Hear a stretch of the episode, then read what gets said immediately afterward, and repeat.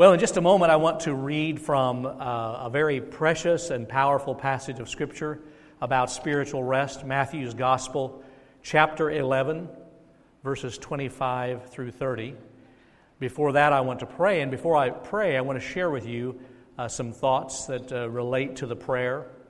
Uh, the first is that yesterday was an anniversary, uh, our church's 180th birthday. Our church was founded uh, July the 8th, 1837.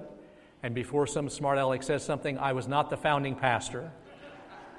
Uh, and uh, we have been blessed in many, many ways. And I think sometimes we need to just pause and uh, thank God for all the blessings and for the ways that He continues to use this church in a powerful way.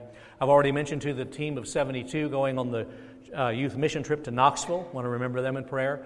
Uh, the, the Kenya team is back.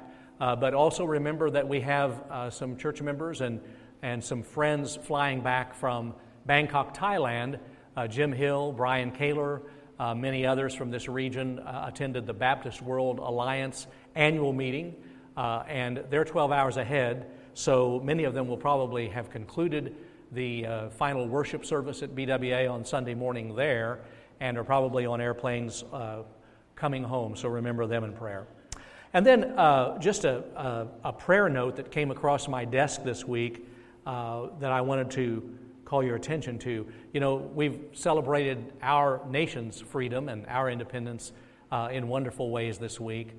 Uh, we're also realizing that we're stewards of that uh, to long for freedom for all peoples of the earth.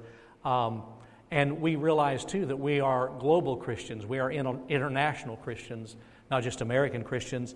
Nigeria has been uh, just absolutely pummeled by the terrorist group Boko Haram, and you've read about it, heard about it. And I read a statistic this week that the Boko Haram have displaced 2.6 million people in the country of Nigeria. 2.6 million. And many thousands have been murdered, whether they're Christian, Jew, Muslim, no religion. And uh, that's just one troubled spot in our world. Of course, not the one that gets most of the international attention, but I think sometimes it's good for us to just bear down on one people, one nation, and think about the suffering and the struggle. So, would you pray with me as we bow together? Mighty and loving God, we bless you and thank you for this privilege of worship. We thank you for forgiveness of sins, and we pray that today our confession and our acknowledgement of failure in your presence might be fresh and up to date as we experience the cleansing of Jesus Christ in our lives. We pause to thank you for this great church, for 180 years of the past, and for a great, great future as we set sail, as we uh, continue to uh, listen to your voice and launch courageously into our future. We thank you, God, that you're a God who cares for the broken and the needy, the sin blind, the lost, the stranger, the lonely. Today we pray a special blessing on homeless and displaced peoples, particularly in Nigeria, but everywhere in the world. We pray for the persecuted, for those who do not enjoy religious liberty. We pray for prisoners everywhere, here in our states and all around the world. We pray for those today who are in this worship service carrying heavy private burdens. We pray today for the ones traveling back from Baptist World Alliance, for our youth mission tre- team. We pray, dear God, for our partners in South Dakota, in Kenya, in Ukraine. We pray, dear God, today for our military personnel, women and men in the armed forces here and around the world, for those who keep peace, for those who are uh, law enforcement in our own country. We ask, dear God, that you bless us with open spirits as we hear a fresh word about the rest and the challenge that Jesus offers us. We pray that you will open our hearts to hear a new thing, to be reminded of an old truth, that together we might worship you. Let the words of my mouth, the meditations of our hearts be acceptable in your sight. O Lord, our rock and our redeemer. Amen. If you are able, I invite you to stand uh, together as I read aloud from God's word. Matthew's Gospel, chapter 11, verses 25 through 30.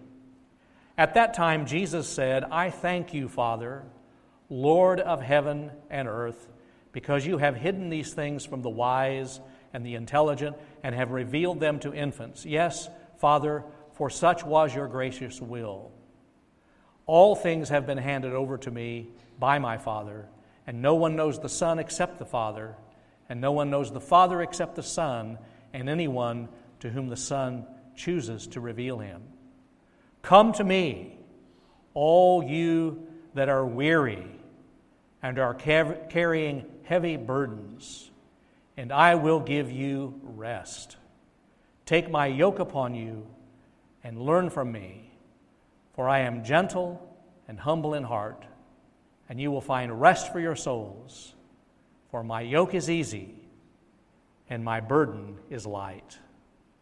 The word of God for the people of God. Thanks be to God. You may be seated. Well, you know, some Bible passages are just beautiful and they become known apart from their context. Uh, when Jesus said, Come to me, all you who are weary, and I'll give you rest, what a beautiful promise. But sometimes when we hear beautiful passages and we hear them out of context, we hear them and we love them, but we don't ever study them. We don't ever explore their biblical context. For example, uh, the rest that Jesus is offering here can mean many things. I myself have preached and taught that uh, this could apply to Sabbath rest, to our need for physical rest, to our need for mental and emotional breaks. Uh, I was visiting with a, a young parent uh, a few weeks ago, uh, a parent of, a, of three children, all under the age of 10. And I said, Do you ever get tired? And he said, That's not the question. The question is, Am I ever not tired? And uh, those of you with children or grandchildren can relate to that. And there are lots of things in life that make us tired. Uh, I have even used this scripture in funerals to talk about that eternal rest that is offers us in the resurrection life when we cease from all of our labors. And there is finally that time when we enter into that beautiful rest that is promised in Scripture. But there's a context to the rest that Jesus offers that I want to, that I want to bring us along together to explore.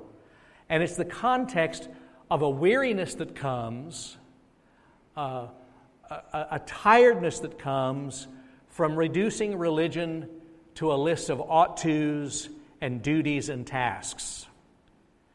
You see, the context is that right after this invitation to rest, uh, Jesus begins to have encounters. Matthew strategically places right after this two stories of Jesus tangling with religious leaders who were more interested in rules than relationships. In chapter 12, verses 1 through 8, Jesus tangles with religious leaders. They're criticizing him for feeding his disciples when they're hungry because he broke a, har- he broke a Sabbath rule about harvesting on the Sabbath simply by picking grain. Rules more, were more important uh, than people and more important than God. And then verses 9 through 14, he has another tangle with uh, some religious critics who criticize him for healing a man on the Sabbath, for doing good on the Sabbath. Again, rules, regulations, legalism, a checklist, a to do list, a don't list.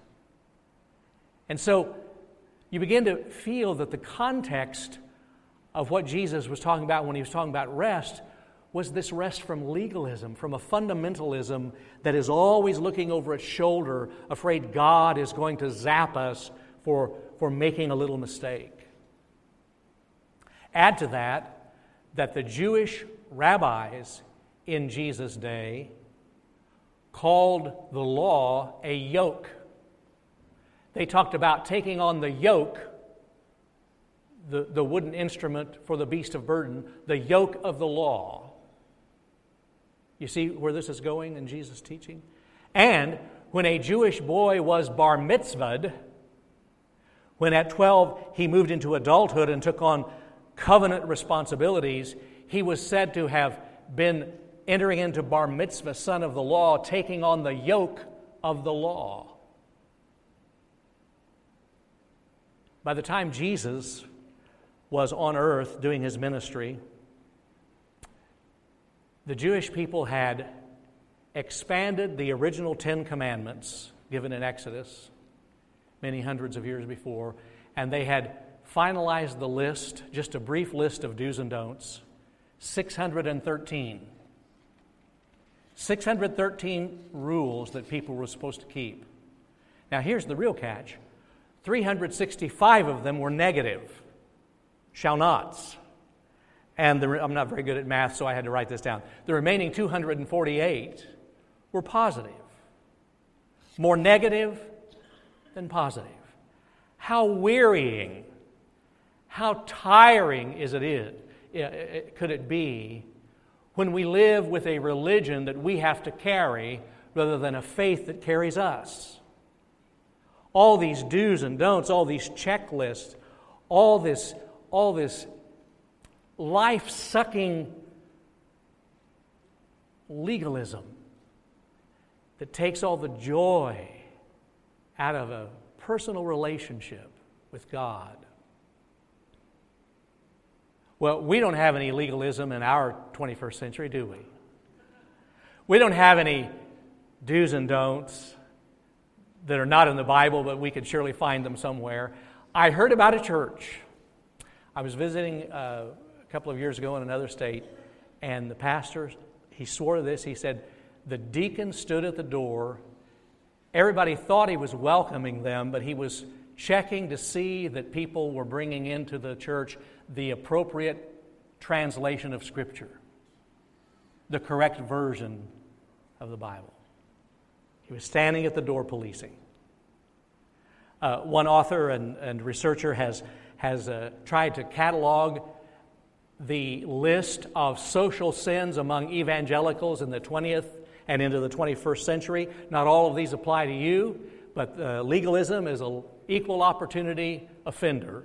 So uh, here's a list that one scholar came up with social sins of evangelicals in the 20th and 21st century tobacco, liquor, Coca Cola, movies, medicine, life insurance, public swimming, called mixed bathing, go figure, professional sports, wearing jewelry, and wearing makeup. That's just a partial list. I have a pastor friend who says that when you check out a church's rules, the rules always tell you more about the people than they tell you about their God. And legalism fundamentalism of any sort that reduces God to a checklist of do's and don'ts has a way of just squeezing all the life and joy out of any kind of relationship with God. So, how did Jesus respond to this continual barrage of attack from legalists who always wanted to focus on rules and to do lists? Well, he did, I see two things in this passage of Scripture. First of all, he invites us to trust.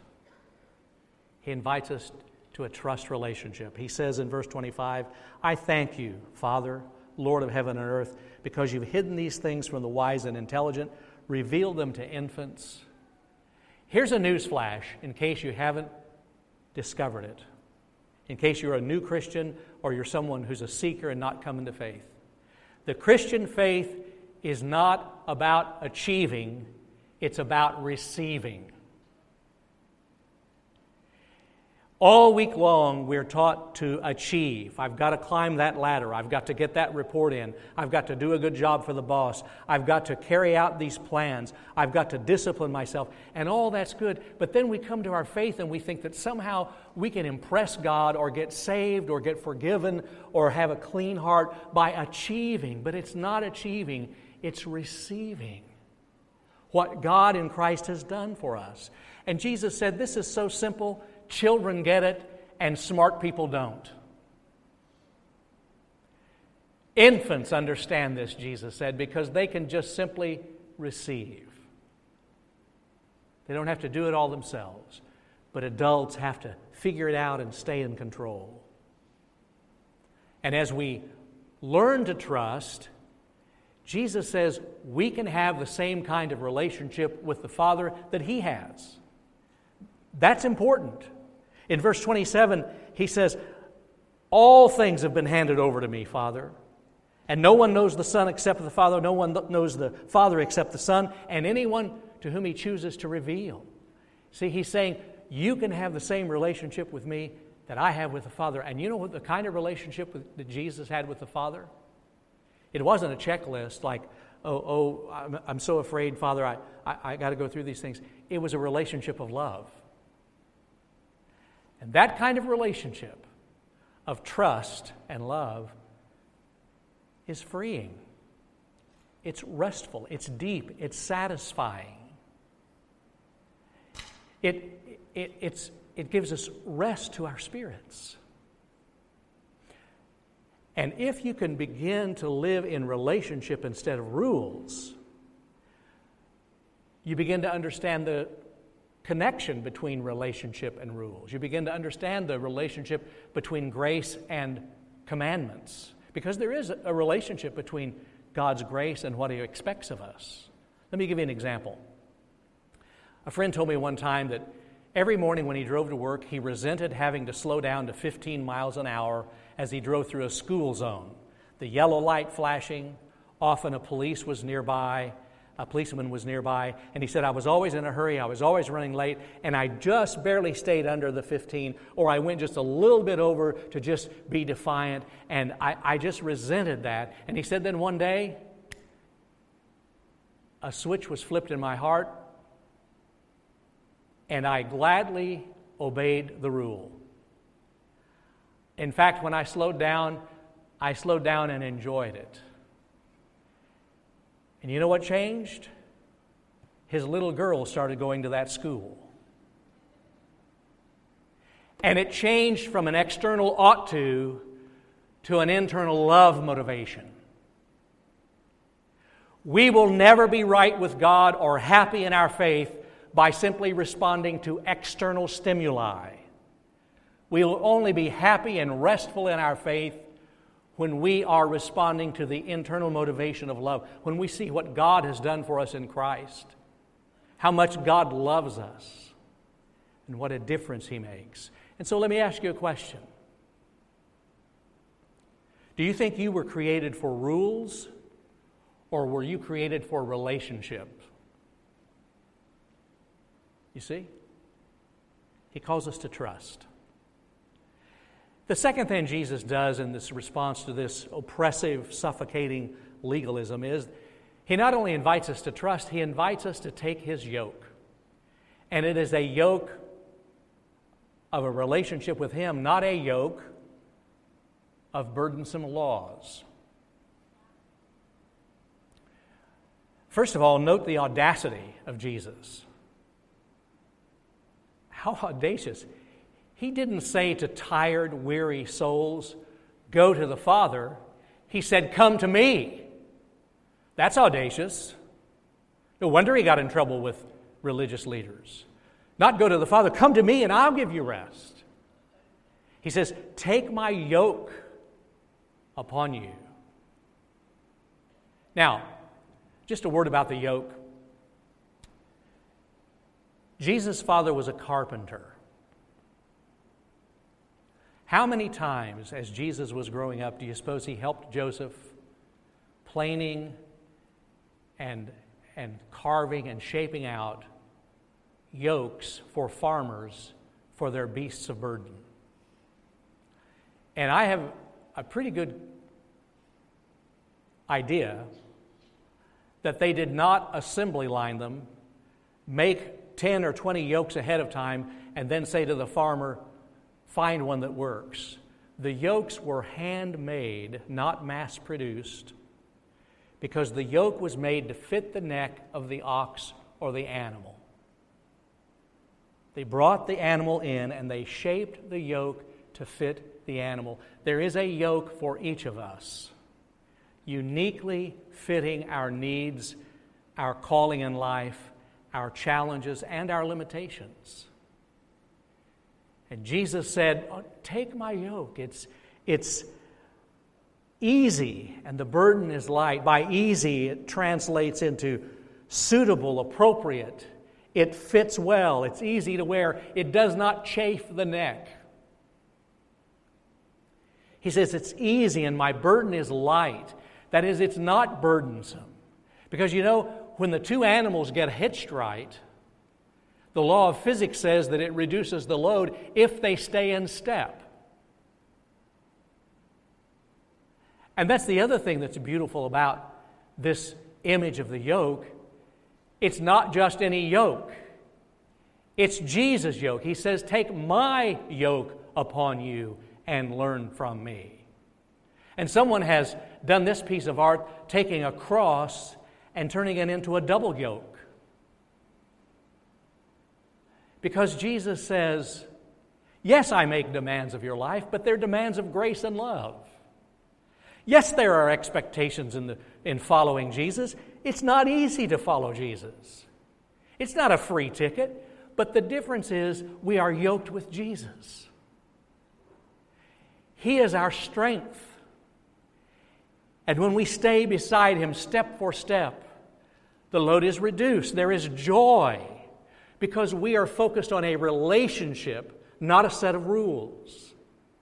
And Jesus will never ask us to do what He's never done for Himself. He carried His cross.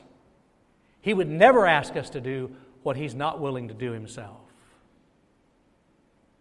That refreshment, that rest, that joy comes from being yoked with Jesus. I've come to the conclusion that there are two kinds of tired in the Christian journey. The first kind of tired is a tiredness that we get from religious busyness. We burn out because we've reduced the Christian life to a set of church duties. It's a tiredness that comes from rule keeping. It's a tiredness that comes from a transactional relationship. A transactional relationship is one that says, if I do this for you, then God, will you protect me? Uh, God, if I don't do this that's wrong, will you reward me? That's a transactional relationship. It makes us so tired because we're always having to keep score, and there are always burdens to bear, and there's always guilt. The tiredness that I'm talking about is a tiredness that comes from religious busyness, rule keeping, transactions, and it leads to boredom and it leads to resentment and it leads to burnout and emptiness. And it makes us just plain tired, spiritually weary. But there's a second kind of tired in the Christian journey. It's the tired you get when you're tired physically, but you're so in the zone. It's the tiredness you have on a Sunday evening after our mission JC. You know, you're physically tired, but you're pumped. It's the tiredness after vacation Bible camp. Well, a little bit like vacation Bible camp. It'll wear you out in every way. But you feel so good about what you did. It's a tiredness you have when you come back from Kenya or Ukraine or South Dakota or youth mission trip. Or it's a tiredness that you have from helping somebody in the middle of the night in the name of Jesus, and nobody else knows about it because nobody else needs to know about it. You just know that you've been a servant, and you're so sleepy, but you're so refreshed because you're yoked. There is a tiredness that comes from being in step with Jesus, being yoked with Jesus, that's refreshing. It's deep. A relationship with Him that's deep and satisfying a relationship with Him that's restful and fulfilling, that somehow meets the deepest needs of our souls. Jesus said, Come to me, all you who are carrying heavy burdens, and I'll give you rest.